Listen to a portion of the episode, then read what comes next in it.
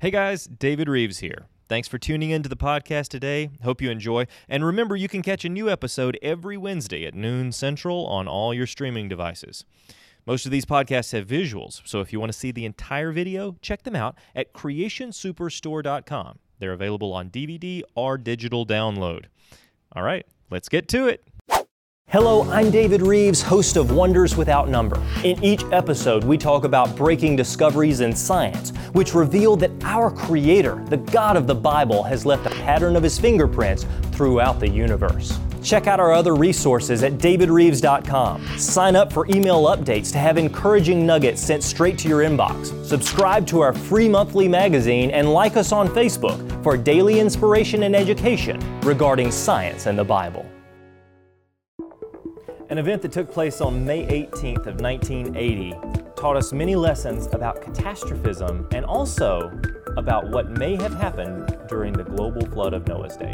Joining me for this conversation, I brought in a guest and friend, Paul Taylor. Let's find out more right now on Wonders Without Number.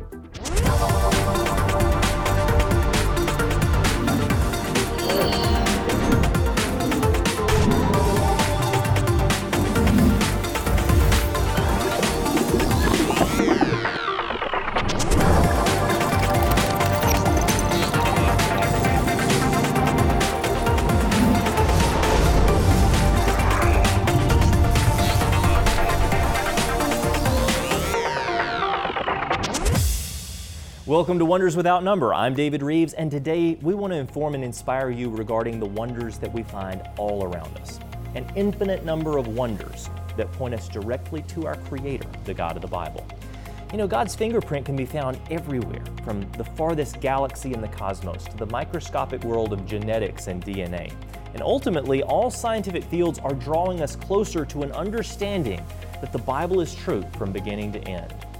You are no accident. You are fearfully and wonderfully made. We're giving you the tools that you need to defend your Christian faith, and we're going to kick it off right now with today's Heavens Declare looking at bats and dolphins and echolocation.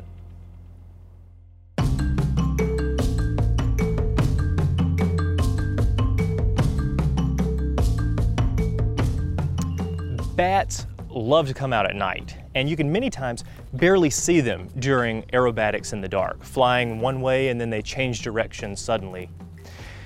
We've all learned how bats can fly through the dark, avoiding obstacles and catching prey with high pitched sound. But it's amazing to realize that this works so effectively. And it's true, these creatures thrive hunting at night and roosting in caves. You see, the way it works is the bat closes its ears while it makes its ultrasonic call, and then instantly it opens its ears to listen for the echo, all within milliseconds. Anything, even a small bug that is close, well, it bounces a bit of the sound back, allowing the bat to follow the shape of its environment and then catch its flying supper. They can both tell which way a bug is flying and pinpoint an object's location to the width of a human hair they're a marvel of amazing design. Now, there's another set of creatures that use this same system, but not to help them fly. I'm talking about toothed whales like orcas and dolphins. In a remarkably similar way, they produce and listen to sounds that allow them to find fish and avoid obstacles, even in murky water or darkness. Since they don't use their mouths to breathe, a dolphin's blowhole system makes the sound that they listen for, producing the clicks and whistles that we all love to hear. Specialized versions of these sounds, focused through the skull, allow them to hear a fish in front of them, and by slightly swaying their heads, they get a sense of the fish's size and direction. So the end result is an image similar in detail to the ultrasound pictures that new parents see of a baby growing in the womb. For those of us who believe the Bible and accept that the same designer is responsible for this complex ability in both creatures, well, the only thing left to do is to worship him for his genius and seek to better understand how these echolocators work. But for the evolutionist, the puzzle is just beginning. No one believes that bats and dolphins share a close common ancestor who could have used echolocation. So, how could such vastly different creatures develop nearly identical systems and brain functions? Well, first they have to explain away how complex the system really is and reduce it to a simple set of DNA mutations on basic hearing system that all mammals share. Then they have to claim that this is so easily done that it happened independently and it just happened to affect two types of creatures that could actually use this ability. It sounds an awful lot like wishful thinking to me. I'm David Reeves. Truly, the heavens declare the glory of God.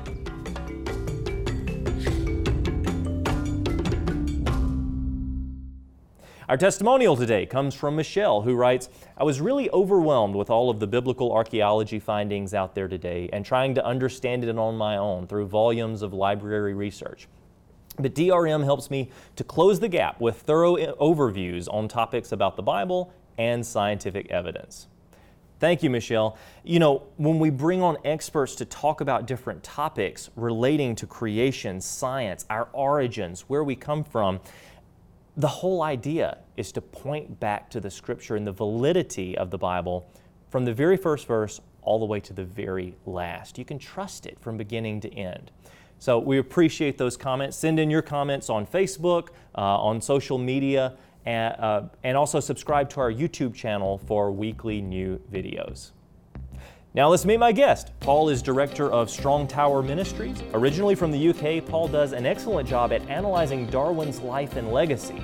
He's also the author of the book Where Birds Eat Horses, and he's led hundreds of tours to Mount St. Helens studying the impact and the environmental regrowth that took place after its eruption in 1980. Thank you for joining me, Paul. Thank you for having me again. Absolutely. You know, Mount St. Helens, and I teased this in the beginning, is very influential in allowing us to understand in modern times how much one volcano, one event, can change the landscape, isn't it?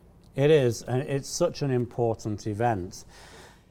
There are a lot of other places that we can go to that help us to understand what must have happened at the time of the flood. And there are some very spectacular geological formations. You know, you think of the Grand Canyon, for yeah. example. You think of uh, things like um, the the Badlands in uh, eastern Washington. Uh, places around the world, different things.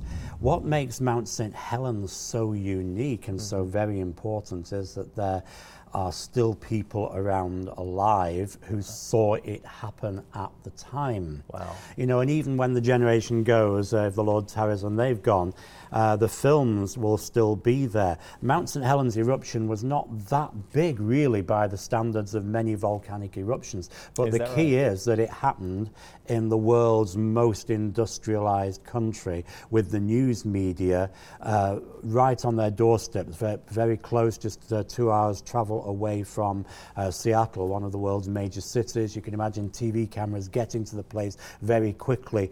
Uh, it was a, an, an important media event, the technology was there, and it's that that makes it so important. These things can't be denied. We're not simply trying to interpret the landscape by our model as opposed to an evolutionary model. We're talking about things for which we've got film, photograph, and eyewitness evidence. Okay, so uh, there's a lot of debate going on. Some people like this term, some people don't talk about historical evidence versus observable evidence. Isn't that what yeah. you're really That's talking right. about right now? That's right. And, you know, um, uh, if I go to somewhere like the, the, Dry Falls in eastern Washington, I'm convinced by the interpretations. I don't have a problem with that, you know, to say obviously that was clearly a huge waterfall at one yeah. time, an outfall from the Missoula flood.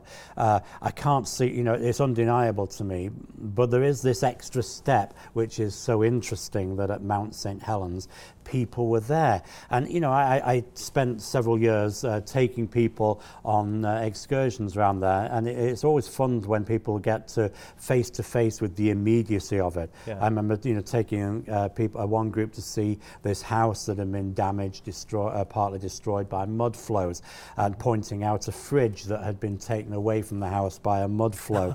I looked at that, and uh, the, you know, there was a number of youngsters in the party around mm-hmm. about the age of 12 or 13 and uh, uh, one of them says, well, "Did they really have fridges in 1980?" And uh, the answer is yes, they did. By the way, we did have fridges in 1980 and even earlier. Um, but this brings you face to face with the fact that this was a. Uh, I know there was some technology change. We didn't have Facebook then. We didn't have smartphones yeah. and so on. But this was a technologically advanced society where this happened. It didn't happen in a corner. So it may not be the biggest and most spectacular thing you'll see on the surface of the world, mm. but in many ways, it's that thing that anchors us into absolute fact that it's undeniable. Interesting. And that's great for science yes. because that means that we can study that. Now, I've actually had people on the program who uh, were there when it happened. Yes. They saw it. Eyewitnesses yes. saw the ash coming down like snow on their houses. Uh, they were in helicopters soon after. And that's the other great thing is that even aerial views of the eruption uh, were captured in some, some instances. Yes. Okay. Now, you said that Mount St. Helens was not um, uh, anywhere near the largest volcanic eruption in history, yes. but it was observed by many people. Now, why was Mount St. Helens peculiar in the direction of the eruption? Right, uh, that's, that's a very important point. Um, we do expect that volcanoes are going to go upwards. Right. Okay. Yeah. And a lot of people do have misunderstandings about uh, about volcanoes. The two facts that almost everyone thinks they know about volcanoes are that they're cone-shaped mountains and that they spew out lots of lots lava of that lava. flows all over the place. Actually, those two things are mutually exclusive, generally speaking. Okay. So the, co- uh, the, the volcanoes that spew out lots of lava are not cone-shaped, they're shield-shaped, mm-hmm. like the ones in Hawaii, mm-hmm. where you've got the molten lava coming out quite often a large amount of the time. Not terribly spectacular quite often, apart from the fact it's glowing. Mm-hmm. Um, but still dangerous, obviously. Yes. Uh, the cone shaped ones are there because uh, the shield ones were at a place where there's new crust being made. The cone shaped ones are at a place where crust is being destroyed, where oh. there's one plate being subducted under the other and uh, that, that friction is, uh, is causing um, moisture to come to the surface as well as some molten rock, but it, it's going to be a lot thicker and heavier than the lava in the shield volcanoes. So although the lava can flow sometimes under certain circumstances, it doesn't usually. What you usually get is a steam eruption. Okay. Um, a bit like if you left a pressure cooker on and eventually it's going to blow and it's going to blow the weights off the top and the, yeah. you're going to get the sort of eruption of steam coming from the spout if you're being dangerous with it. But supposing it was a faulty pressure cooker, supposing that valve had got stuck okay. then the steam is not going to be able to get out through there. And you can imagine how even more dangerous that would be. Eventually, there's going to be a weak spot, maybe on the side mm-hmm. of the pressure mm-hmm. cooker, and it's going to blow sideways. Very dangerous. That's what happened at Mount St. Helens. It couldn't blow out the top, so that you couldn't get the steam eruption upwards as you would expect. The Instead, it blew. Had to release yes, somehow. right. So it blew out the side, oh. presumably through a side fissure. Okay. So you got what's called a lateral blast. The blast went along the ground instead of upwards. And that's what caused so much local destruction. Hmm. It sort of fanned out and to the north of the volcano, and you had a lot of old growth forest there. And uh, trees were, in fact, in one valley where it managed to get up the valley, uh, it knocked down trees 17 miles away. Most of the area was 14 miles away from the volcano, yeah. from sort of northwest to northeast. Uh, forest flattened, 230 square miles of uh, forest destroyed. It's a huge thing and uh, it, that's what made it very special. Yeah. You know, there's this ridge five miles north of the volcano. Okay. They knew that the volcano was going to erupt. Yeah. Um, uh, they, they, they, knew that there were rumblings there, and so there was a team of geologists in the area. So uh, on this ridge, five miles north of the volcano, they had a, uh, a team of geologists that put a trailer there, and they were taking it in turns to stay overnight in this trailer, so that there would be someone on the spot. Because although it was close, they were safe. They thought because volcanoes go upwards. Right five miles That's away, right. surely. So the evening of, um, of May the 17th, 1980, mm-hmm. Saturday, May the 17th, the geologist on duty overnight is called Dr. David Johnston. Okay. The volcano blew laterally. Mm. Uh, it hit the ridge. David Johnston was killed mm. immediately. Mm. His body has never been found. Presumably, it would have been incinerated. Quite whether he died from incineration, being buried by the landslide, yeah. being pummeled by stones in the blast, or the heat of the blast, we don't know. But his body's just not been found. So, so he, he went and he was actually recording at the time. He was saying, you know, he was radioing, so Vancouver, Vancouver, this is it. And then um, after a brief message to his family, the, the uh, recording goes off. So that's, that's what was very special about the, uh, it's this lateral blast that made it very different from other eruptions. Okay. It not only caused uh, tons of devastation, you said up to 14 miles Yes. uh, or, or more in some circumstances. It flattened the forest? Yes. Like toothpicks. Like toothpicks, they're just uh, as if there was some sort of atomic bomb gone off, you know, the, the trees scattered. And in fact, there are some places where you can still see, in some of the outlying areas where they haven't been able to pick them up, you can still see flattened trees pointing away from the volcano. But at the time, it looked like the game of pick up sticks. Yeah. Um, you know, you drop the sticks, they fan out. That's what, that's what happened. Actually, damage went even further than that. That was the damage caused by the blast.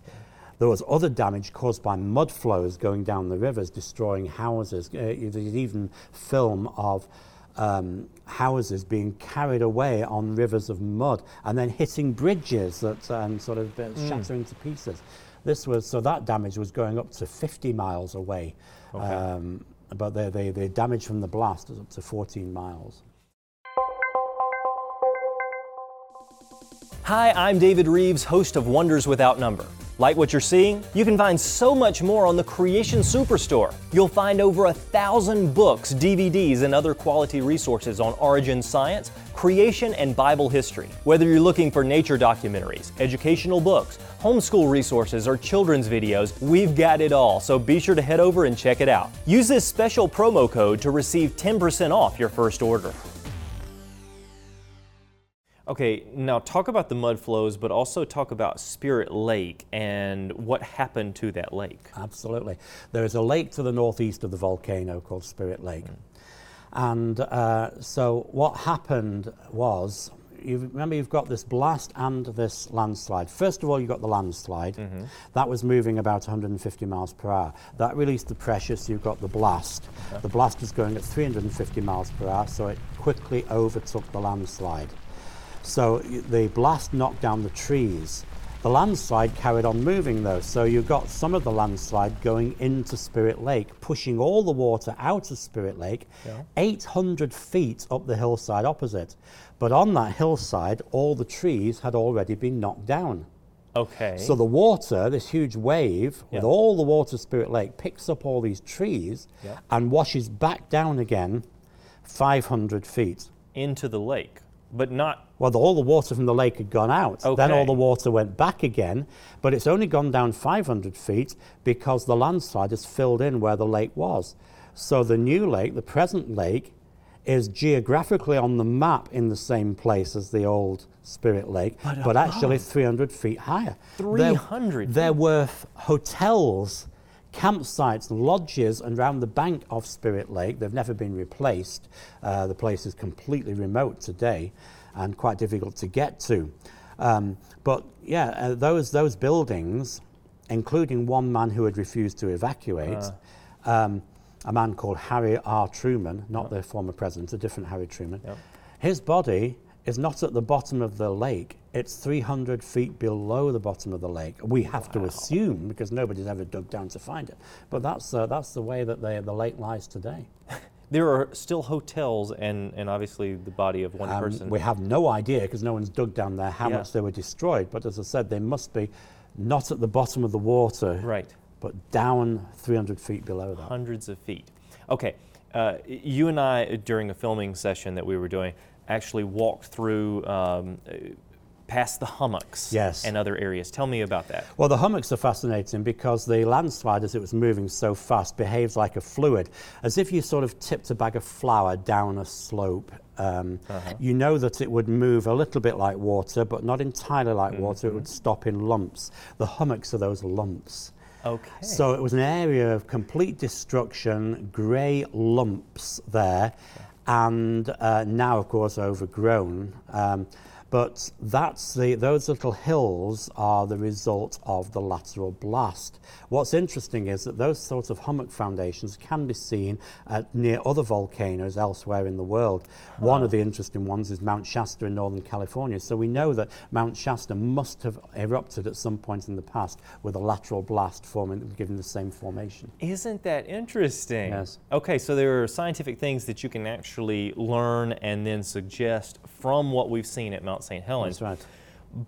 But I would say that, it, especially for you know Bible believers, there was something that happened about two years later, Yes. 1982. Yes. Uh, a secondary smaller eruption with a, a mud flow that caused a uh, uh, somewhat of a legend Yes. for creationists. What well, was that? Uh, yes, uh, there, there had been a glacier starting to grow in the crater of the volcano, in the damaged crater of the volcano, and uh, a small eruption uh, in, in, on March the 19th, 1982, melted that. So you got a boiling hot water coming out of the crater, picking up mud. You got a rapid hot mud flow going through the area where the landslide had landed. Now the landslide is about 600 feet thick at that point in the valley, and so this uh, mud flow carved through it. That had the advantage that we could see what was underneath okay. It carved a canyon, and the canyon looks very like the Grand Canyon. It's got the same sort of shape, but it's like a 140th scale. It's pretty big. Wow. So it's 200 feet high in, in many places. Well, this formed not in millions of years, but in nine hours. And not only that, but the canyon itself revealed the material underneath from the landslide, which had settled in layers. Uh, layers of sediment, 25 feet thick, at least 200 sedimentary layers And that formed in three hours In 1980. in 1980. That formed uh, on the June the 12th eruption, the second eruption in Wow. 1980, and then revealed by the 1982 eruption, which also coincidentally caused a canyon.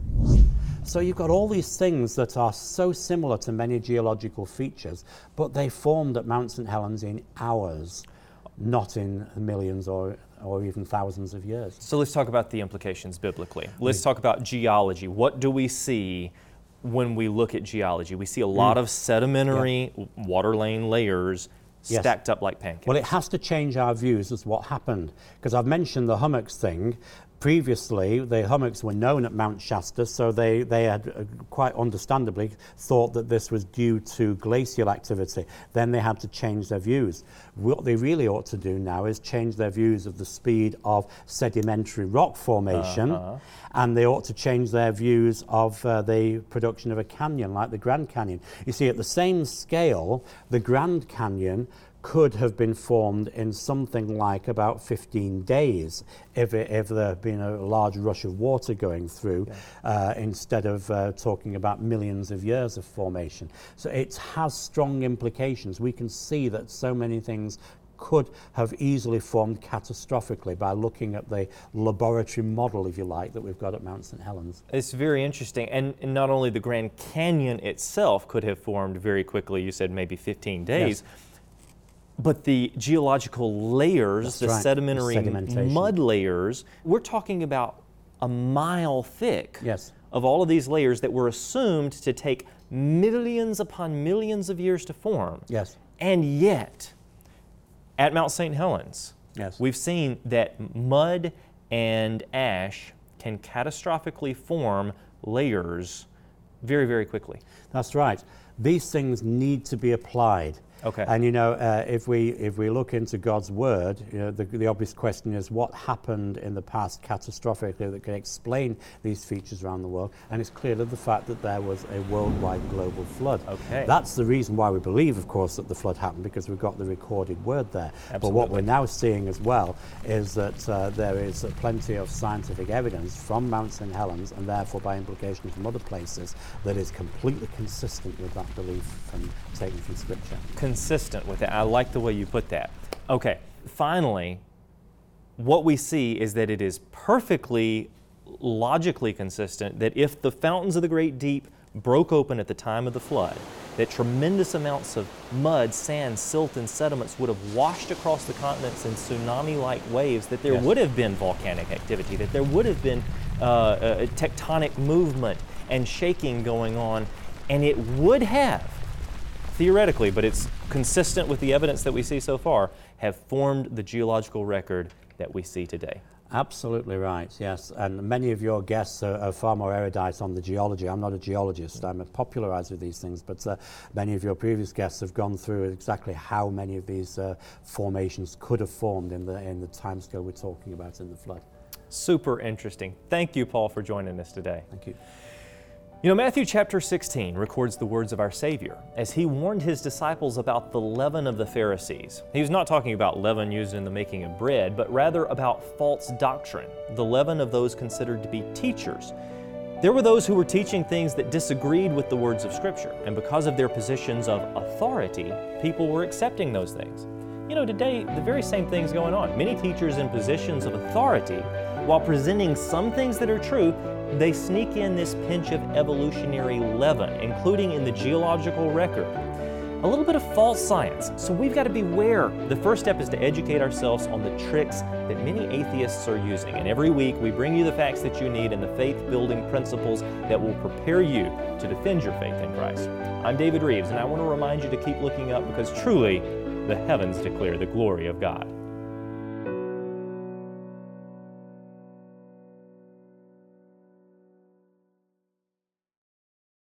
Hello, I'm David Reeves, host of the TV show Creation in the 21st Century on TBN and the Heavens Declare video series. Each week, we talk about breaking discoveries in science which reveal that our Creator, the God of the Bible, has left a pattern of His fingerprints throughout the universe. Engage with other like minded believers through the Creation Club. This website offers thousands of articles written by scores of authors in multiple languages. Sign up to get our free monthly magazine delivered to your door. Want more? Genesis Science Network is our free 24 7 TV network, reaching millions of people around the world on internet, Roku, Fire TV, and mobile devices. Shop over a thousand books and videos on the Creation Superstore, the world's largest origins related store. Visit our Wonders of Creation Center and sign up for email updates to have encouraging articles sent straight to your inbox. Like us on Facebook for daily inspiration and education regarding science and the Bible.